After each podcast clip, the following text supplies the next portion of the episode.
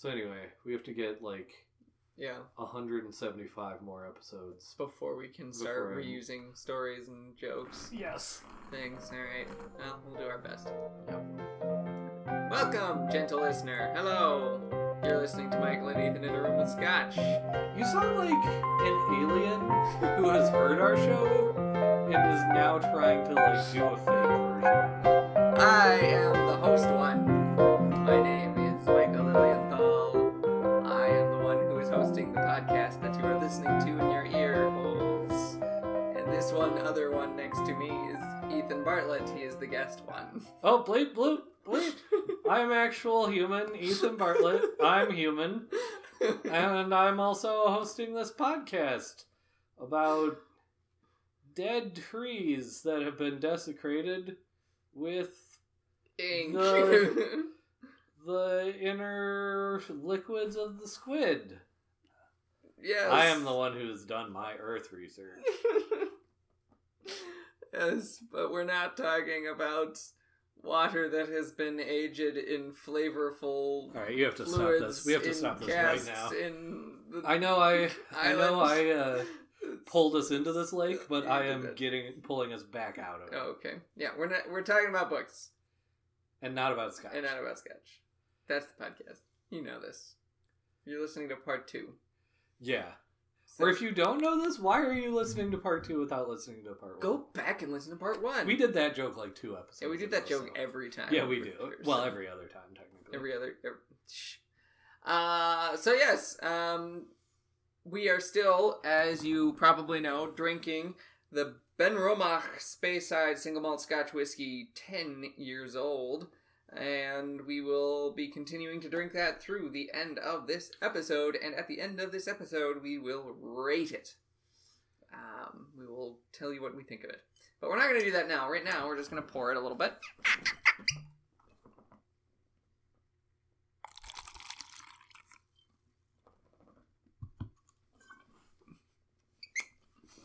And then we're going to get the rules read, and after the rules are read, we will clink our glasses, the rules will take effect, and the podcast begins! What's that?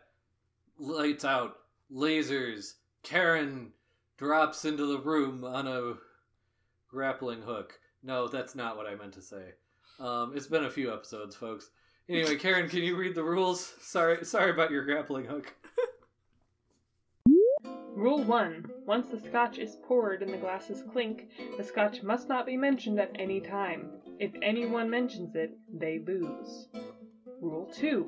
No one's mother should be mentioned in any pejorative sense or any other sense not directly indicated by the text of the book being discussed. If any mothers are mentioned, the mentioner loses. Rule three. Ethan must never say the phrase, first paragraph. If he does, he loses. Rule four. Michael must never say the words vampire, vampiric, or any derivative thereof. If he does, he loses. Rule five. If anyone has to use the bathroom during an episode, he or she loses. However, this should not stop anyone from doing so because this podcast is anti-U T I. Rule number six. The wives are entitled to one glass of scotch or some equivalent beverage. Rule number seven. If four scotch-centric episodes pass with no losses, then everyone loses. And what happens if someone breaks the rules? If one person breaks a rule, they receive a punishment in the form of a verbal stunt chosen by the person who did not break the rule. All that being said, everyone, drink responsibly. Yeah, Ethan. Yeah, Michael. Gentle, Gentle listener. Yeah, oh, she grapple hooked away.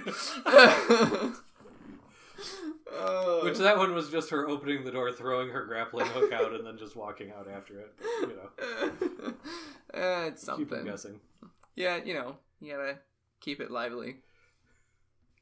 So, all right. So with that, sláinte. Schlank.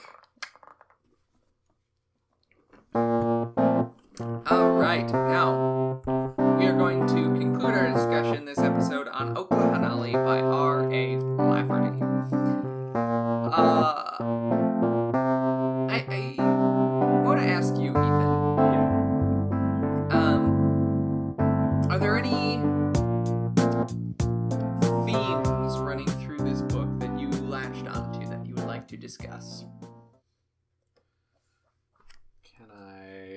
see it. I don't know. Can you? I'm ignoring that. So you can't see me. I am just a ghost in this podcast. That is that is true. Um, I don't know. I mean, we talked about a lot of them. Yeah. Last time. Uh, we did, which makes my question very unfair. It does, and it kind of makes me think that maybe you don't know uh, what you're uh, what you think about it. Is that a challenge? Um, either that, or I don't know what I think, and I'm trying to throw it back on you. Oh, okay. It's it's one of those. Um. Well, if it, while while you're thinking, um, yeah. I want I want to say one that, that does occur to me. Okay. Because I did have something in my brain. Sure. Um. So joke's on you. Haha. Ha. uh, that this novel is in one degree about stories. Yes, absolutely. Um. The, the the frequency with which you've got um, just the oral telling of things, uh, as well as the writing things down, uh, comparison of languages. Um, one of Hannali's sons at one point um, scares men off by his voice, and it's described his voice is more powerful than a gunshot. Right. Um, and, I mean, those sorts of things...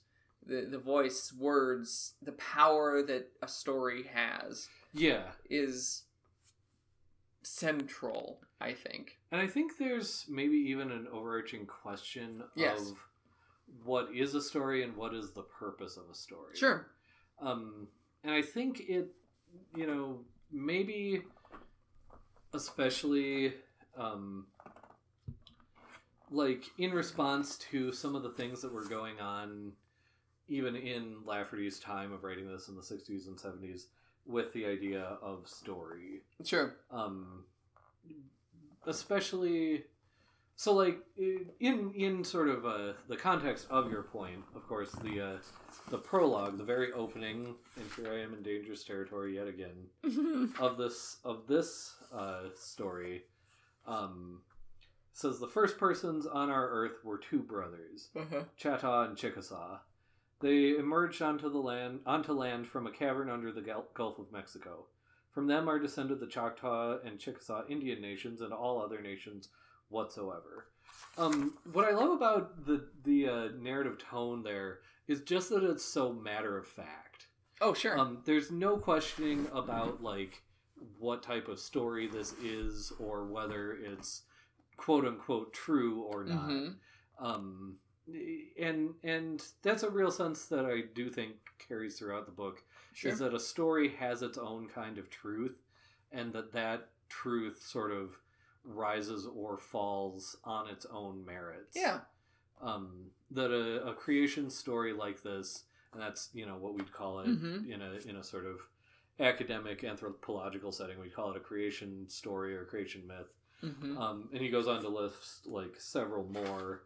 Um, you know, the, the, uh, and, and, and parallel them to stories that those of us like raised in a more Western sort of Judeo-Christian mm-hmm. influenced tradition will recognize, even if, even if we're not religious, you know, the, the forbidden fruit of the Choctaws was the sand plum.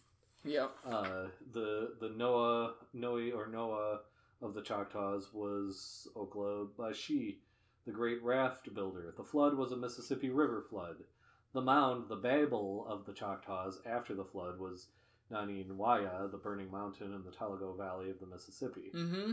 Um, and he's deliberately drawing these biblical parallels, but also setting them in, uh, you know, contexts of of this continent. Um, yeah, and.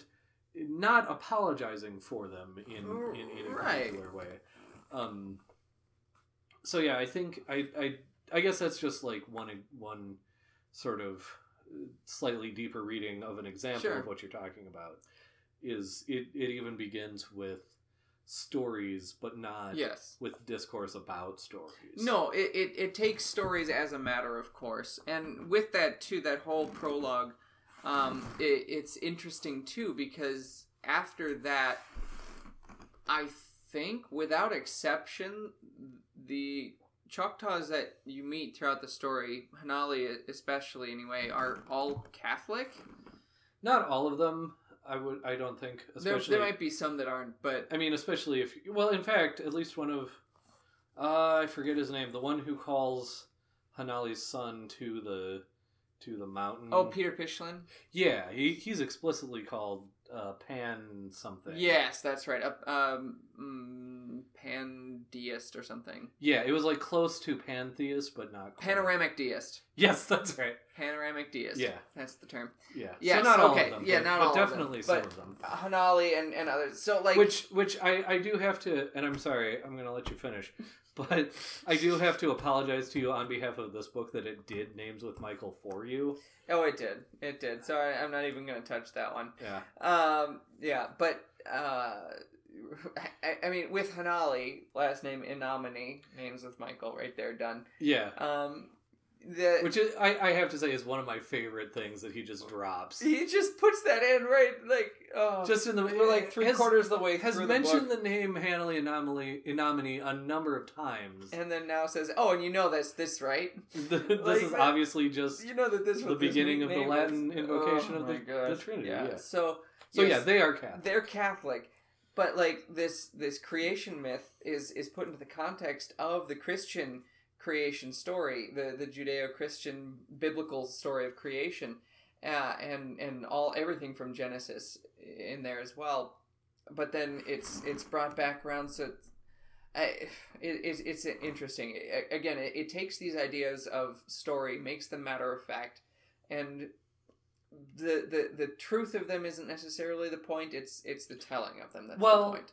You have to be careful with that word "truth." Of course, I know. I know the the historical. Reality. Factuality of them yeah. is not the point. The point is the truth yes. that they contain in the telling. Right, right, right, right, right. Um, and that's that, that that is the through line that I'm detecting throughout sure. this this story. It's interesting now that we're now that we've sort of mentioned the prologue. Um, some uh, a thing I wanted to mention about that is that you know there are these these stories from Native American tribes that predate um, any sort of contact with the Christian world that we know of. Mm.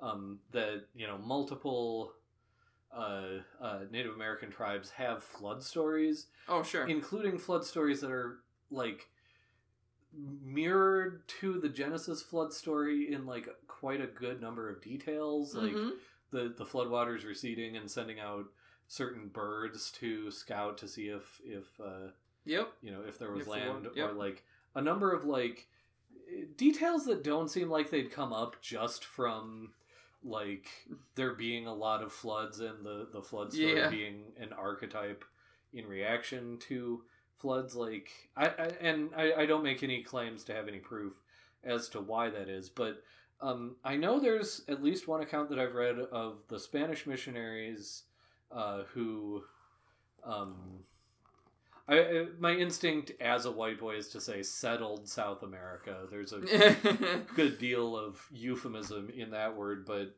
um, some of the ones who actually, you know, talked to some of the natives to South America and, and wrote down some of their stories, wrote down a version of the Tower of Babel story that is essentially the same as the Genesis story, mm-hmm.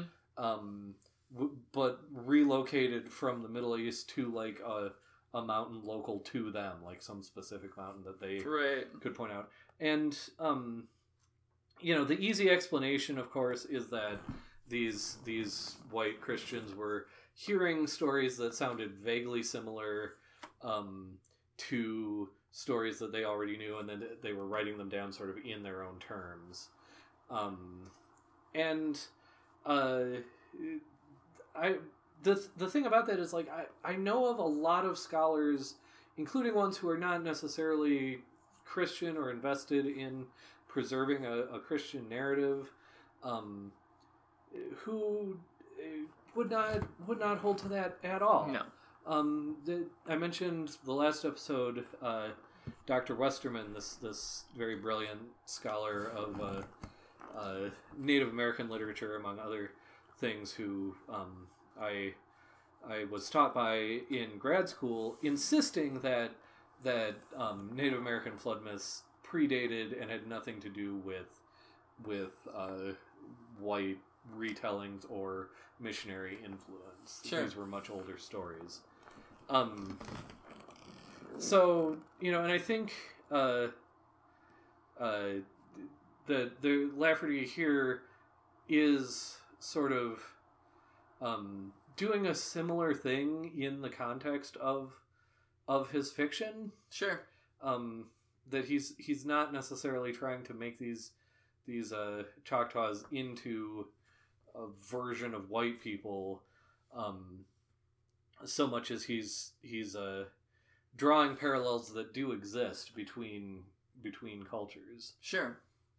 Yeah. Well, he's he's definitely filling into that same tradition of noticing those parallels, anyway. Yeah. Um, and in fact, there is, and this is one thing I wish I'd remembered my copy, uh, because I marked it with delight on this read through, that he says something about, like, he has some derisive long ass passage about the uh, uh, number of kooks and cranks who have, like, mapped certain um, uh, European natives onto, or European um, narratives onto Native peoples, like Find, find, seeing them as the lost tribes of Israel. Oh, sure. And other things. Like, he, he butts right up to some yeah. of those, those like, conspiracy theories or just just wildly yes. um, unsupported, like, anthropological theories from the nineteenth century.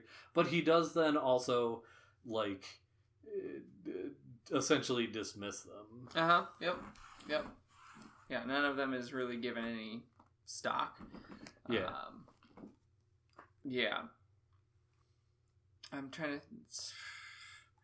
There there are a few places throughout the book where I marked things about story, where, where um, like, there's there's the case where when uh, Hannali goes into the camp looking for White Man Falea, mm-hmm. um, telling the, the sergeant, yeah, I'm just here to kill one of your men, then I'll be gone. Right. Uh, and um, the, you know, of course, this white sergeant or um, commander, I can't remember exactly, or colonel or whatever, yeah um like n- no uh and uh then, like, points over and there's some fresh dirt off to one side, and he says, do you see what that is? That that's two Indian men who came here, and they had some silly stories about some of our men taking advantage of their wives and daughters or something like that. Mm-hmm. And so, just the way it's termed, like, they had these silly stories that they were telling. Right. And Hannali is now coming with his own story. Right. As well. Uh, that the these stories are treated as silly, which, to an extent, these tribes would appreciate people finding humor in their stories, but when they want to be taken seriously... Well, and there's a difference between between silly and silly funny. Silly and funny, yes. There is a difference there. The, this You can take something serious, but still find it funny. Yeah. Um, but to call it silly is just dismissive. Exactly, yes. Um, and then there there are a few occasions, too, where there are groups sitting around a fire telling stories. Yeah. As well. There's the story of the panther who ate the girl, and she uh, yes. says, hey, while I'm in here, send this down. Right. You know, there's that... Oh, it's funny. It's, it's told by one of Hanali's daughters, I believe. Yeah, uh, one, yeah, one of his kids. One of his daughters, I think, is, is right. Yeah. Um, but then even this book itself is kind of put into that same context. Uh, at the end of the book, the, there's this two-sentence paragraph at the top of page two twenty-one, the smoke has gone up, the talk is over with. Yeah. Uh, which is, is evocative of that sort of thing. We're around a campfire. The, right. The, the fire's died out, the smoke is going up, but we're done. Right. We're done now. There's nothing more to talk about. We, we've got to go to bed. Right. It's kind of the idea. Right. And so it, that's very deliberate, uh, calling at, attention to story. Yeah. In this story. Yeah. Um, and the way stories are told. It, it's not necessarily interested in the way stories develop. You know, right. The, the, a lot of the stories that are told are, are of...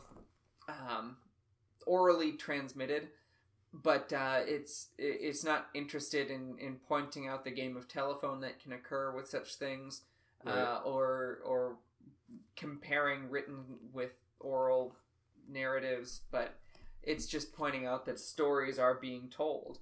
Right. Um, they, I can't decide how much more I want to say on that, because there's there the the identity of these these people, these tribes are is tied up with um with the stories they tell. As, yeah. As little as they might be, how, however little, however big the story is, their identity is tied up in there. And I don't know if identity is necessarily even the right word either. It's just the, their ability to relate with one another and with others is in these stories. And stories serve a number of purposes, to, to frighten, uh, to amuse, uh, to instruct, all, all of these things. Things that aren't foreign to uh, our own white culture. Right. Western culture of, of storytelling. You know, the it, stories serve the same purposes for us as well. It's just you know, might, we might have a slightly different sense of humor. Well, uh, there's and, yeah. yeah, there's there's a very real sense um, that this is a, a much more oral culture. Yes. That um, and you know the main difference between an oral story and a written story is that an oral story can change. Sure. Um, you tell you know when you have a, an oral story. Probably in our in our very, very mediated culture, um, the closest thing we have to a true, like, oral campfire story tradition is, like, the joke. Um, sure. And how you tell a joke changes based on the audience that you tell it to. Yeah. Um, you know, you... you uh, there are certain jokes that are of a, of a certain, you know, scatological nature that you would mm-hmm. tell...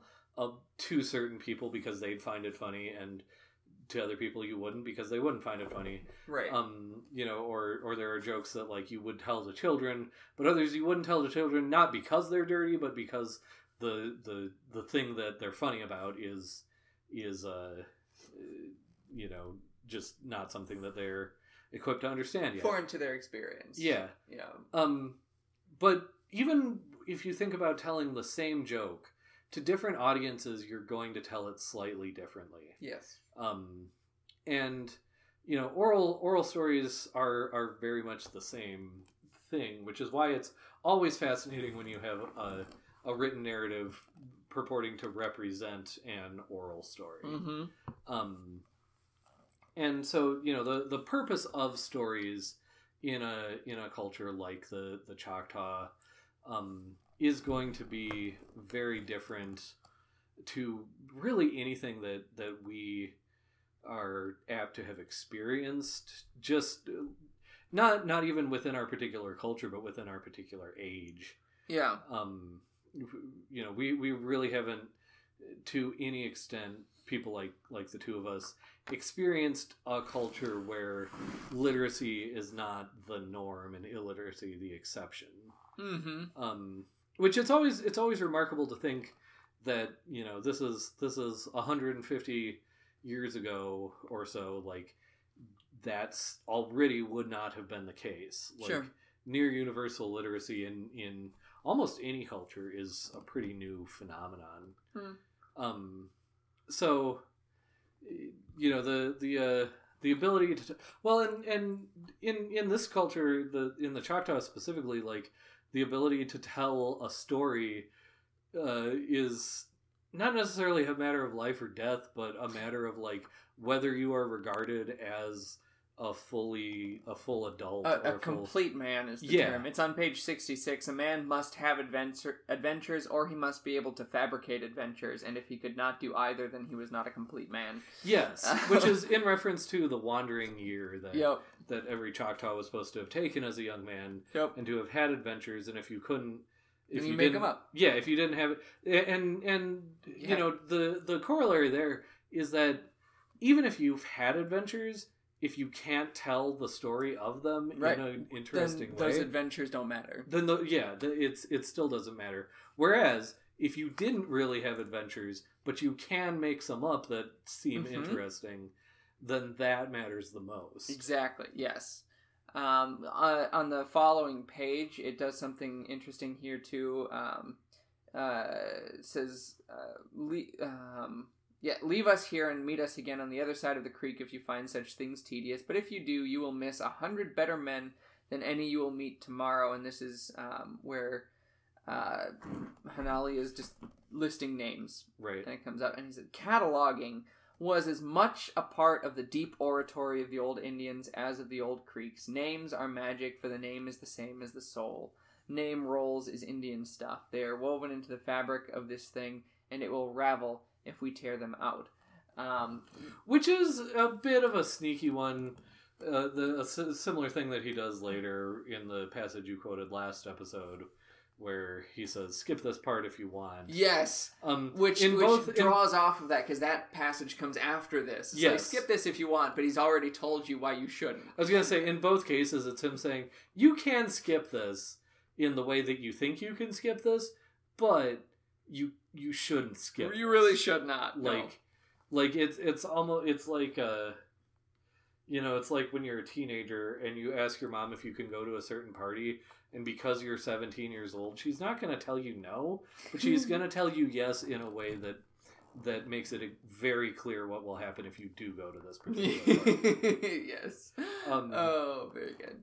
And now, I do, one thing that I do know about um, Native American cultures generally is that this is this is a very... Uh, important thing, the, the mm-hmm. idea of names. Oh, sure. Um, and and not only the idea of names, but that idea of ancestry. Mm-hmm. Um, like, I remember just offhandedly referring to, uh, in, in a paper I wrote for Doctor Westerman, who I've talked about a couple times, um, the uh, uh, who taught my contemporary Native American Lit classes, um, she... in some paper I wrote for her at some point, I just offhandedly mentioned that I had a, a an ancestor who was Cherokee. She was my great-grandmother, my great-great-grandmother. And um, Doctor Westerman's comment in the margins on that was just, uh, do you know who she is? Because you should. Mm. Like, it was very important to her that, that I know who this relative was and know her name. Um...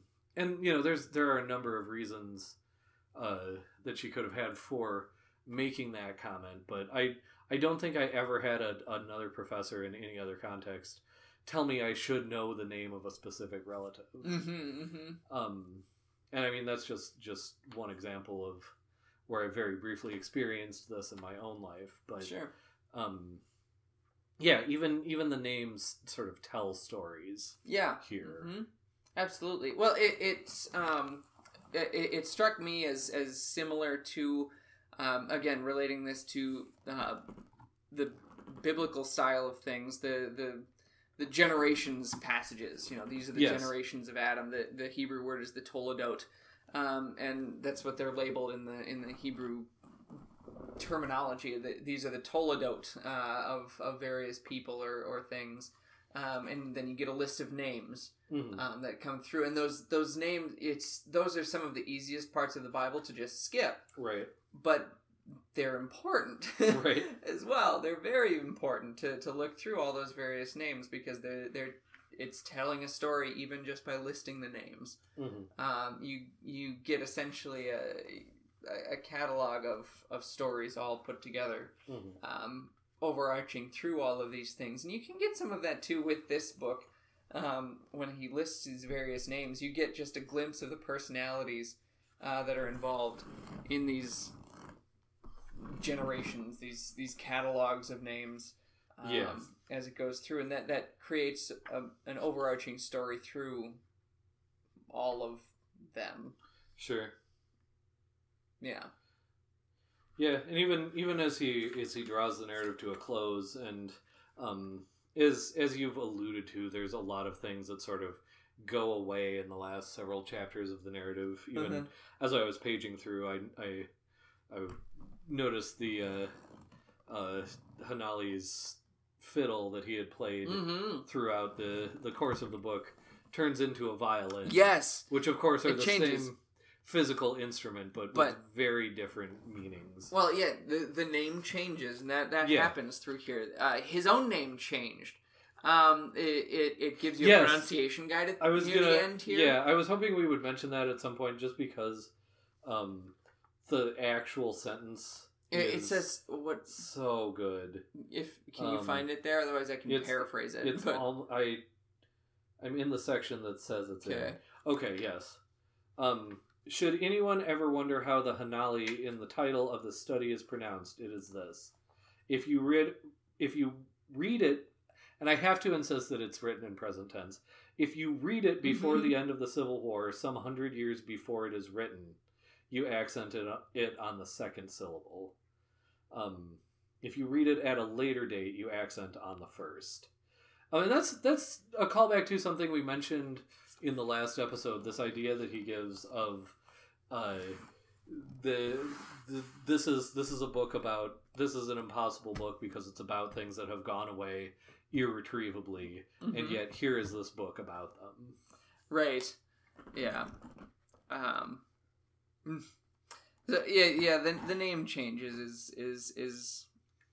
But I was I was gonna say, here. um, yeah. Going on from from there, even as it draws to a close, he uses lists of names to mm. underline even those changes and even the deaths of this old world. Yes.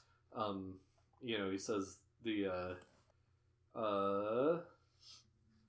The trails of the old Wild West days drives were the Great Western Trail, the New Western Trail, the Jones and Plummer Trail, the Dodge Trail, the West Shawnee Trail, the East Shawnee Trail. Um, and then next paragraph, the Great River crossings were at Spanish Fort, Doan's Store. The main Texas towns of the herd stagings were Preston, Denison, and Fort Worth. The railroads of the thing were the Hannibal and Saint Joe. Well-known promoters were Joseph McCoy, T C Henry, Charles Goodnight. The raiding Indians of the period were the Apaches, Quahada, Comanches, uh, Cheyennes, Kiowas, and Arapahoes. um, and so he's he's even using lists of names to show the that to show the change in yep. even the lists of of names here. Yep. Um. And and if you're okay transitioning out of out of names, yeah. for a second. This also I didn't get a names with Michael, so you know. I, I mean, to. Like I said, it, the book cruelly took that away from you. Yeah. Um, but uh, it it uh.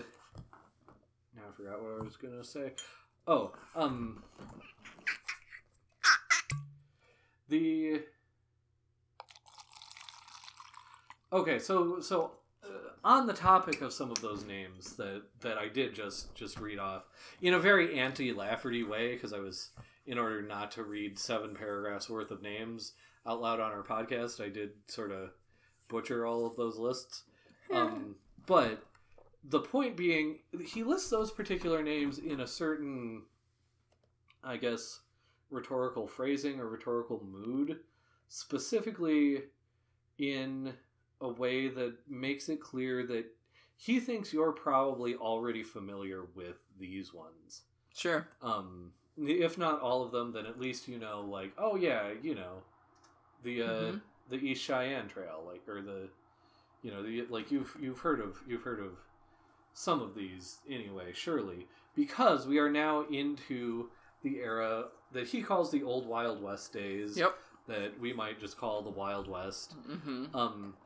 Which he dates very specifically from eighteen sixty-seven to eighteen eighty-seven. Yes. Which is significant because um, the the Indian nations, and he does call them nations and give them every sort of respect as nations. Yep. Um, those come before the Old Wild West days, which in in turn is significant because the narrative and the, the as someone who has studied... Um, here we go again, the Western genre in, in film um, pretty pretty closely in some of my academic career.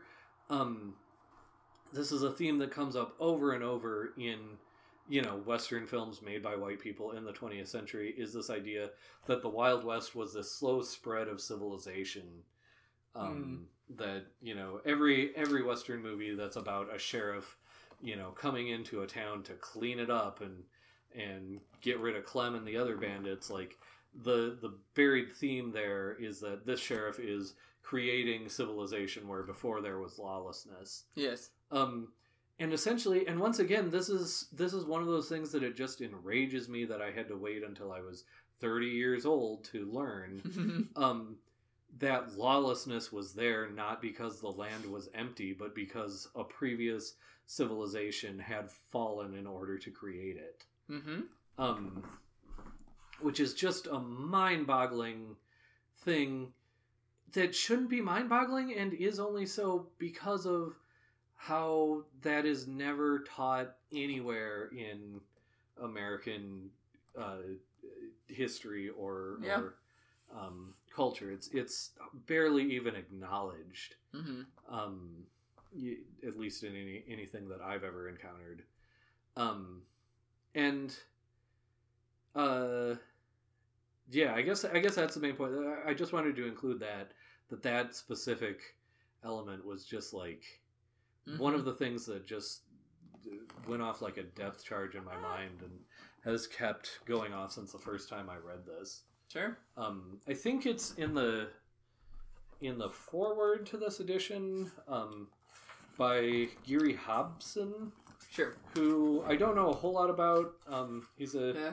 Native American poet and novelist who I would like to to uh, uh, read, but. Um, The, uh, I think he says something about um, Lafferty capturing. Oh yeah, uh, the the American Indian views, and more particularly the Choctaw view of American history and the Indian Territory. Mm. Um, and he he says anyone who has endured the milksop, watered down, and whitened view of Oklahoma history as taught in high schools all around the state is advised to read this book with extreme caution. Such readers mm. are further enjoined to not be surprised to hear that there are indeed Indian versions of American history. Um, and, you know, that that's, again, just one of the things that, that and I think, I think some of the things we've talked about so far have touched on that in other ways without maybe explicitly naming it, that, that this is really a Choctaw view of history. Um, mm. And there's there's even a, a part, probably one of the parts that like disturbed me the most from a, a sort of a racial perspective is the scene with, with um, Hannali uh, pulling the wool over the eyes of, I believe, some Kiowas. Kiowas. Oh, with the horses? With the, the talking horse. Yep. Which the talking horse bit is hilarious and wonderful. Absolutely. But, but there's just some tossed off comments in Uh, in that uh, section about like Kiowas being being childlike or yes. being easy to fool. Yep. And which just ties to that whole boyishness theme. It does, but the way that it and the way that it's presented, you know, could you could come off as pretty disturbing sure. from a white writer. Okay. Um which, you know, if I mean no one's perfect, including Lafferty, despite what my tone throughout most of these episodes may have implied, you know, so if, if that's just offensive, like maybe that's just offensive, but, um, I think that what is going on there is that we're seeing the Kiowas from Hannali's viewpoint, um, that to a Choctaw, a Kiowa is, is yes. particularly childlike and easy yeah. to fool. Um, that's yeah, but, But again, it's it's this idea that there that there is a Choctaw view of history, and that you know those uh in in your um, favorite stagecoach movie from from uh, childhood, the the those those you know Indians that appear for ten minutes to uh, harry the harry the stagecoach and drive the heroine into the into the cowboy's arms or whatever, that they have a whole history and a whole story and a whole set of biographies that have driven them mm. to that point. And yeah, I think I think that's not that that what I just said is like something I didn't know intellectually, but sure. I think that's one of the things that this novel embodies so mm, mm-hmm. um, adroitly. Ooh, good word. Thank you. Yeah. Um, yeah. I don't know if I can add to that because it's, yeah.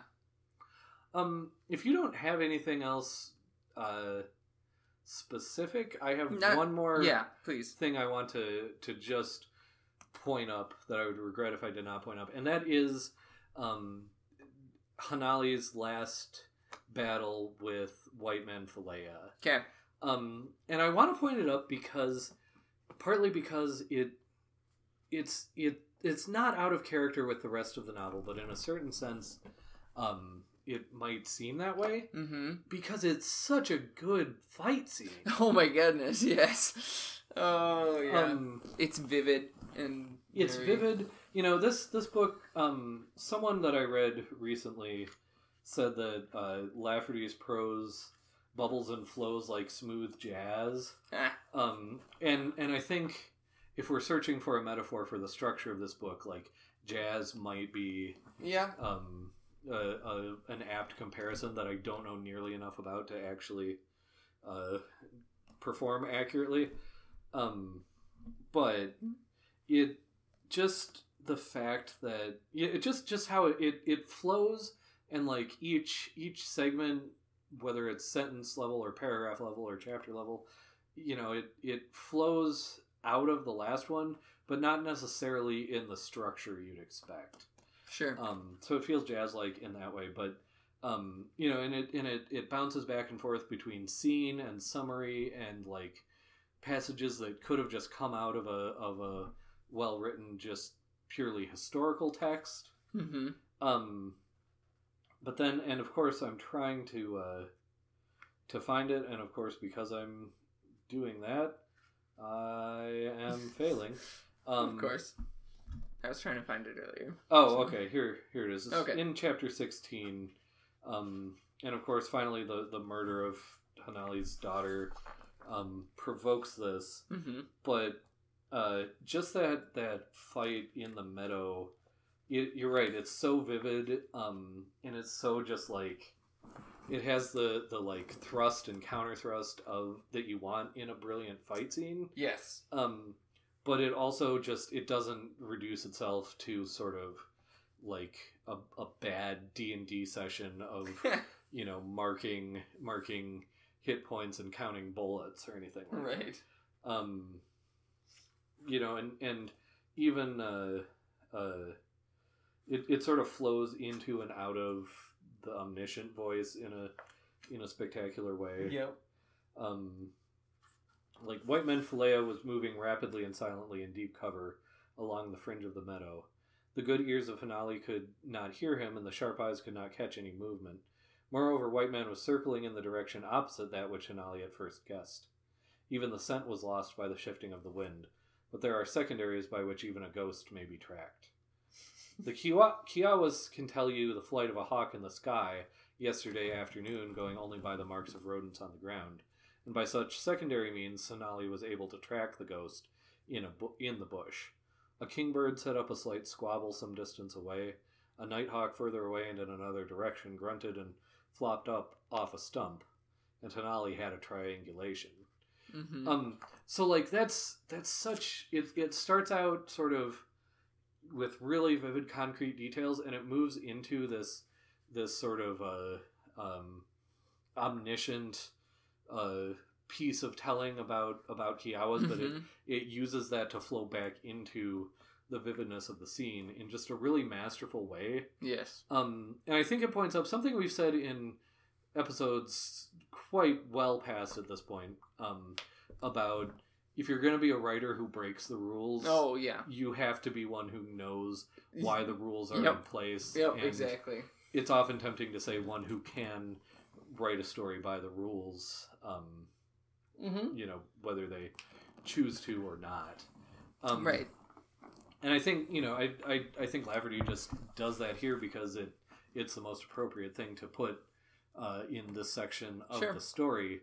But... It's it's just to point out that um, he could be a quite successful and brilliant novelist of much more conventional uh, definitely, definitely. stories and, and topics and styles if he wanted to. Right, but he deliberately directs his prose and structure. And even his subject matter. Yes, into something different. Yeah. So, yeah. No, that's good. Yeah. Um, well, anything else you want to talk about about Okla Hannali? Uh, I mean, we could obviously talk more. Again, we could but, do four to eight episodes yeah, on this book. Definitely, definitely. So, but nothing comes to mind at this point. All right. Well, then I think um, we ought to draw to a close uh, this set of four episodes. And Ethan, do you know what it means when we come to an end of four episodes and neither of us has broken a rule? It means we both lost. It means we both lost. I'm so yeah. sad. I mean, I am too. It means a lot. But I get to punish you, so you I'm do. not sad about you that. You do. You are the guest, so I will give you the uh, ability to punish me first. All right. I'm not sure if that's actually you pulling a sneaky one to get the last lash in. Um, I'll never tell. But, uh, yeah. Okay. Here's what I want to do, because I forgot to bring the thing that I've meant to bring to our last... technically eight episodes now. Oh boy. Um, I didn't bring it with me. Uh, again, like my books, I was just completely unprepared for this this recording session. um, so so here's what I have improvised. Uh, somewhere. All right, I have a timer. Are you familiar with the Green Glass Door game? Yes. Are you familiar with the Four is Magic game? No. All right. So, Four is Magic is similar conceptually to the Green Glass Door, right? Okay. In that I am going to say some sentences to you, mm-hmm. and you are going to have to try to say the, the uh, like, when I do a few examples, you're going to have to try to say back to me the formula that I've, that oh, I've boy. embodied. Okay. Right, similar to Green Glass Door. Yep, right. You you end up having to be able to tell me if things can go through the Green Glass Door. Right. But it's a speed round. Oh, boy. So I'm going to put one minute on the clock, and I'm going to go through as many examples as I can in one minute. Okay. And then you're going to have fifteen seconds to try to repeat mm-hmm. the formula back to me. Okay. Um, and I am going to have to ask you for, uh, just give me a number. Okay. Right now? Yes. Seven. Seven is five. Five is four. Four is magic. Give me another number. Two. Two is three. Three is five. Five is four. Four is magic. Uh, okay. Nine. Nine is four, and four is magic. Ten. Ten is three, three is five, five is four, four is magic. Got it. You got it? Yep. All right, you want to do it? Um, okay, yeah, yeah, here, give me a number. Uh, fifteen. Fifteen.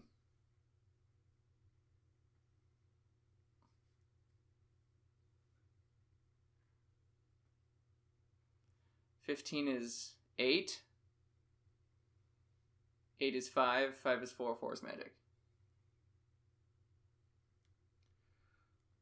Well, what if I told you fifteen was seven? Is fifteen seven? Did I get? Did I count it wrong? I do. I, th- I think you do have it. Fifteen but... is seven. Seven is five. Five is four. Four is magic. Yeah, you do have it. Okay. okay. Uh... You you got you definitely got the concept. Yay! You just have had too much scotch, which I can say now. You can say that now. To uh, to actually count count correctly. Correctly. Okay. And I believe, gentle listener, like good camp counselors, we are not going to tell you the secret. Nope. But exactly. Unlike unlike campers, you can rewind your podcast cassette and replay this section as many times as you want to figure it out. Right. Right. And we sort of we sort of gave you a hint in the way that we resolved that. Good, good. All right, all right. You ready for your punishment? Yeah, don't slap me. Oh, ah! Too late. Dang it. Um, all right, but now what's my punishment? Now your oh yes, uh, um, your punishment is to take this book. Okay.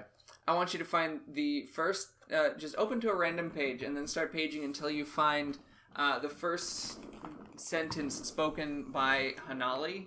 Oh my gosh. uh, and I want you to punctuate it incorrectly. Well, but there isn't any punctuation. Exactly. Am I just playing the William Shatner game? A little bit. A little bit. William Shatner game with Hannali and Nomine. I know. Yes. It is. Around the bend I smell the French and Shawnee smoke. Though, for a moment I thought it was Quapaw smoke.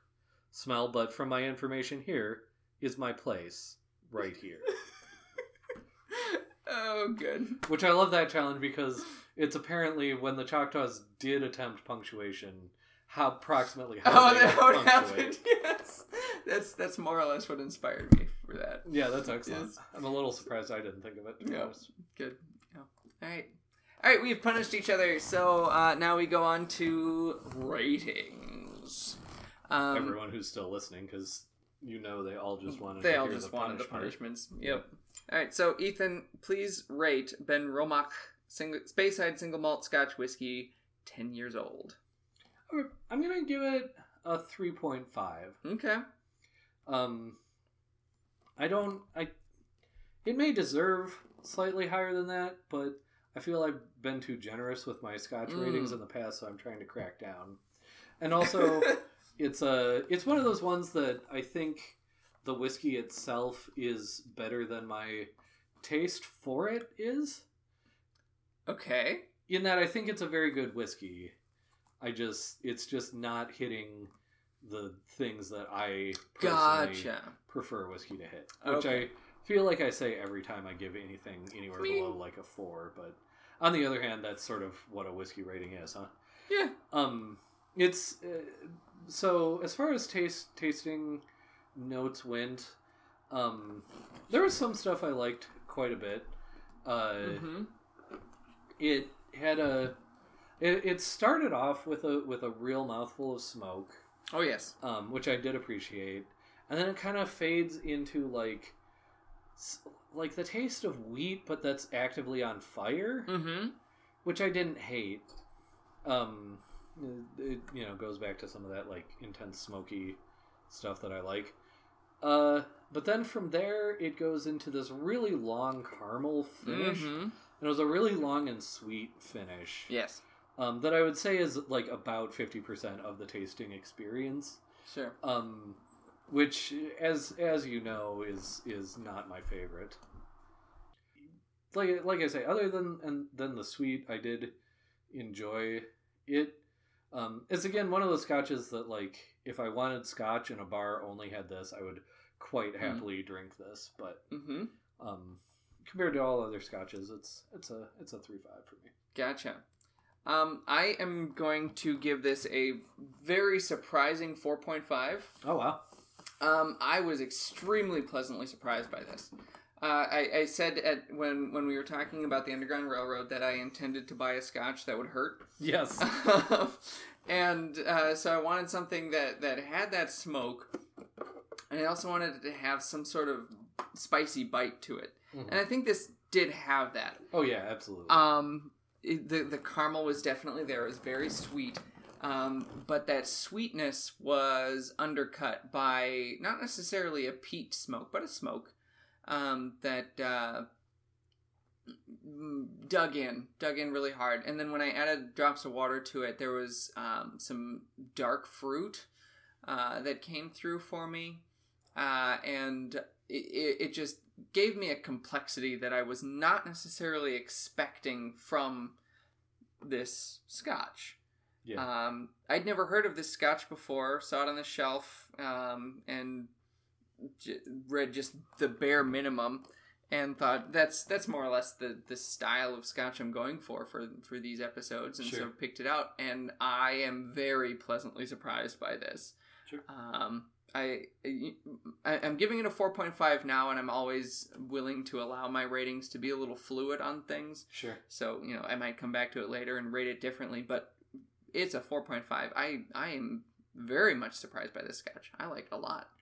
Sure. So. Yeah, fair enough. All right, now to the book, Okla Hannali. Ethan. Buy it. Okay. I mean, I think I, I think I maybe telegraphed this rating a few episodes ago when we introduced it. Yeah. Just because of everything I said about it, and also the tone in which I said it. Mm-hmm. Um, but I love this book.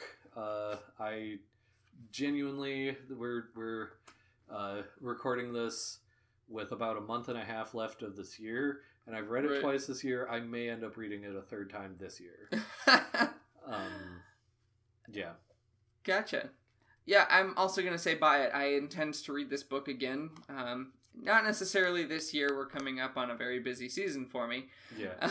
um, so, but uh, yes, I, I would like to read it again. And uh, well, yeah. Go ahead. Well, it, it it just with the few themes that we talked about so far, I want to read specifically focusing on each of those themes, mm-hmm. which means I need to read it about seven more times. Yeah, right. Specifically, and then even even some of the themes we didn't get to. Exactly. Yeah. Right. Um, so I yeah I the, there's a lot to it, and it doesn't read like you would expect a, a, a simple novel to read right. with an overarching story arc.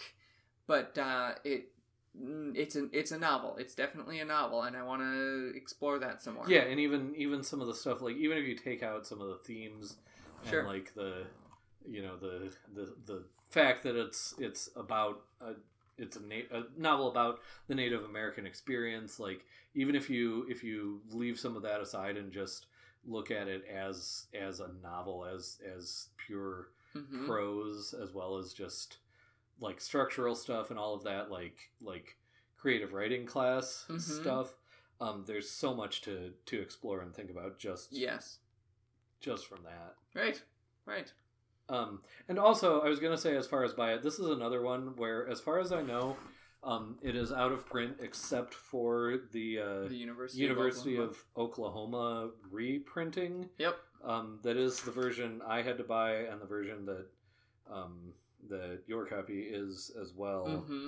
Um, and I, I assume our podcast doesn't have this kind of reach, but if it did, and like we had to, like we bought them out and, you know, provoked them to go into another printing due to demand, like that would be my dream for, that'd be awesome. For this particular rating. Yeah. It'd be fantastic. Yep. So, yeah. All right, Ethan, uh, Scotch book comparison, starting with uh, the Underground Railroad and uh, the Benromach tenure. Did we do that? Oh, yeah, you did. Didn't we did, didn't we? Yeah, we did that at the okay, end of yep. Underground Railroad. Yep, my bad. So, Scotch book pairing for Okla Hannali. Um, I'm going to still say pretty good match. Um, I don't know what a perfect match for this book would look like. Mm. Um, but... You know, I, again, you're right. There is there is some of that like that like spiciness and, and burn to it. Um, that that's how you described it. I think that's mm-hmm. what I was describing as wheat that's on fire. Sure. Um, and you know the the smokiness, um, like all of that is very earthy. Which again, the idea of land is one of those extremely important themes that we didn't even mm-hmm. get to touch on. Um, so it's, it feels, it feels pretty appropriate, mm-hmm. um, but not completely appropriate though. Again, I don't know what completely appropriate would look like. Um, yeah, but I'm going to stick with that. Sure. How about you? I dig it. Uh, yeah, I'm also going to say pretty good match. Uh, similar reasons. I'm not sure what a perfect match would be, but, uh, I think this is as as good as I can think of. Right. It's, it, it's very, very good. Uh, again, the earthy tones are perfectly appropriate. Um, yeah. So, yeah, pretty good match. I, I, I'd drink this and, and read this book while drinking this. So, yeah, absolutely. Yeah. All right, so on to the next books. Yeah. All right, would you like to know what we're reading next, Ethan? I would. All right. I have your copy right here, and this is a, a book that Sarah instructed me to to bring to this podcast at oh, some point. And uh, she also instructed me that if I were to bring this to this podcast, it has to be this year. I see. So, here it is. The Light Between Oceans. Oh, okay. Um, by uh, M. L. Stedman. Um, this was uh, turned into a movie. Um, yeah. I have seen the movie. I have not read the book. So, this will oh, be that's interesting. interesting. Yeah. Um, Sarah read the book and then saw the movie with me. So... That's that's why she wanted me to, to bring it along. Oh, I was trying to. I, I know. I knew. Uh, I mean, I knew it was a book. I knew that there was a movie. I was trying to remember what it was about the movie that made me want, made me tempted to see it before reading the book, which is okay. not my usual practice right. most of the time. Some exceptions, um, and it's definitely that Alicia Vikander is in that, the movie.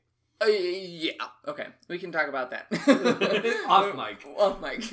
um, uh, uh, but yes, uh, cool. Yeah. So, yes, this will be our, our next book, The Light Between Oceans by M. L. Stedman. Um, cool. Now, yeah. this year, this year uh, you had to bring the book, or this year we had to talk about the book? Because I had to bring the book. Okay. Yeah. Because uh, I... she said time is running out before she would be willing to let me read it and, and hear me talk about it. I see. I see. Are you saying she does listen to the podcast? At least through walls. Well, yeah, that's that's fair. So. Um, I was trying to figure out if you had a better wife than me, but but it's it's about the same. I think. Um, well, and she'll listen to me talk about talk about the book while I'm reading it. Sure, so. sure, that's that's fair. Cool. Uh, do you want to know what we're going to read after that? Yes, please. I'm afraid I did not get you a copy because that's I'm ninety-nine percent sure you have a copy. Okay. Uh, you can let me know if that is wrong, and I will get you one.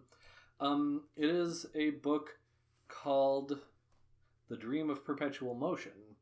Oh. By a man named Dexter Palmer. I don't have a copy, but it has been on my list for a while. Oh, okay. Well, I will get you a copy. All right. Um, but I, I just could swear I saw a copy at your place, but maybe I'm thinking of my brother's place now that I think about it.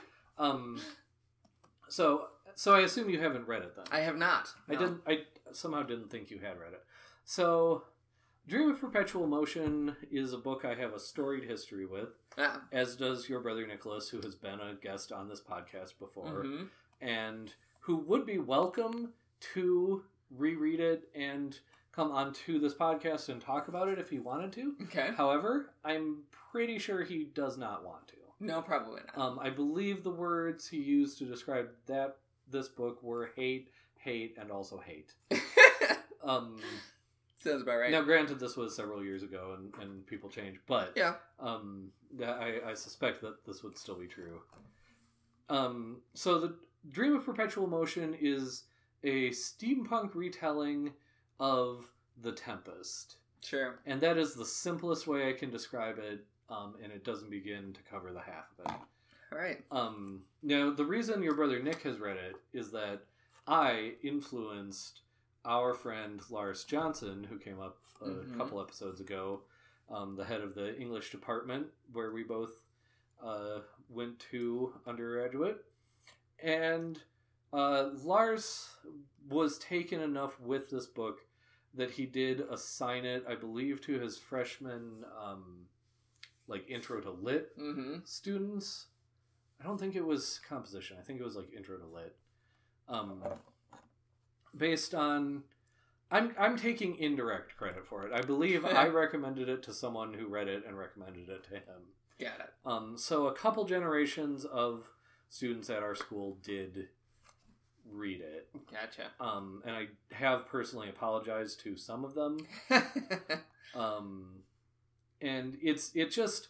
I just felt it's it's been one that's been on my on my like maybe bring this at some point list literally since we began this podcast. Okay. Like almost every every round I have been like, uh this time, no, not this time. And just between the fact that recently enough we have read um The Tempest, the Shakespeare play, and The Sea in the Mirror mm-hmm. um, by Auden right. is is sort of putting me back in a Tempest-y mindset, and this seems like a logical follow-up to some of that. Sure. That I would maybe read, you know, on my own anyway, but why should I suffer alone? Sure. So. All right. Well, that sounds good. Cool. All right. So, yes, gentle listener, next time we will be reading uh, The Light Between Oceans by M L Stedman, followed by Dream of Perpetual Motion by, what was his name? Dexter Palmer. Dexter Palmer, thank you. Um, so, uh, please read along. Please give us your feedback in the top contact section of the Tapestry Radio website, uh, or on Twitter, at Room with Scotch, or on Facebook in the Tapestry Radio Tap House. If you request to join, we will let you in, so long as you are not a robot and or uh, freshman. No, we'll let you freshmen in. Um, as long as they listen to their elders. Exactly. Listen to your elders, you young buck. Okay, um, okay boomer. Yeah, thank you.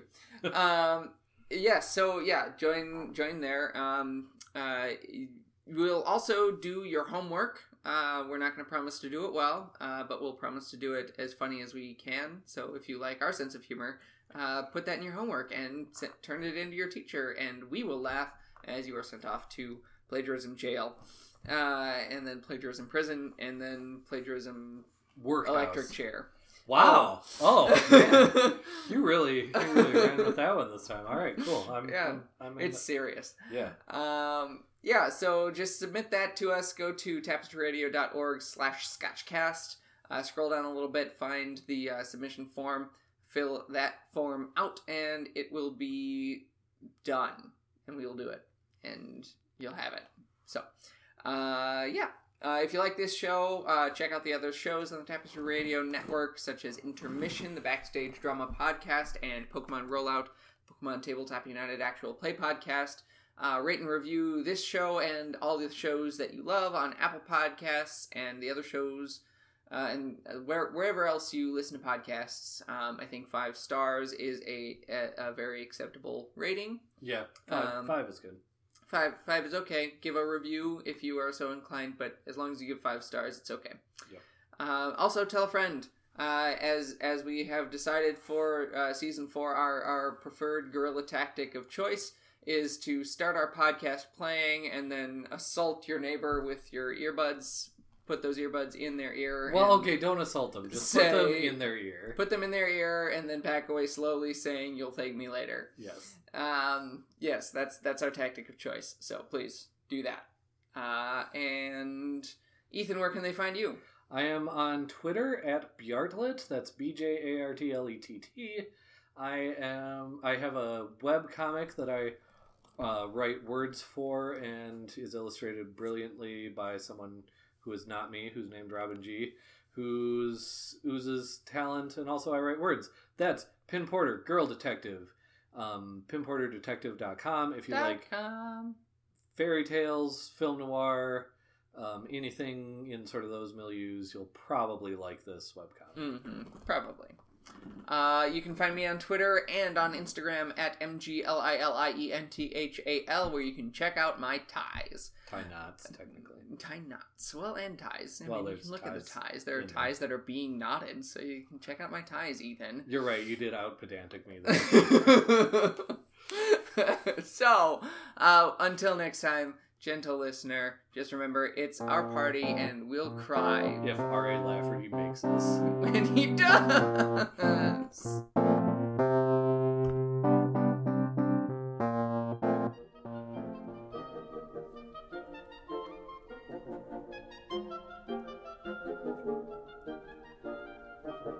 Obscurantism and obfuscation.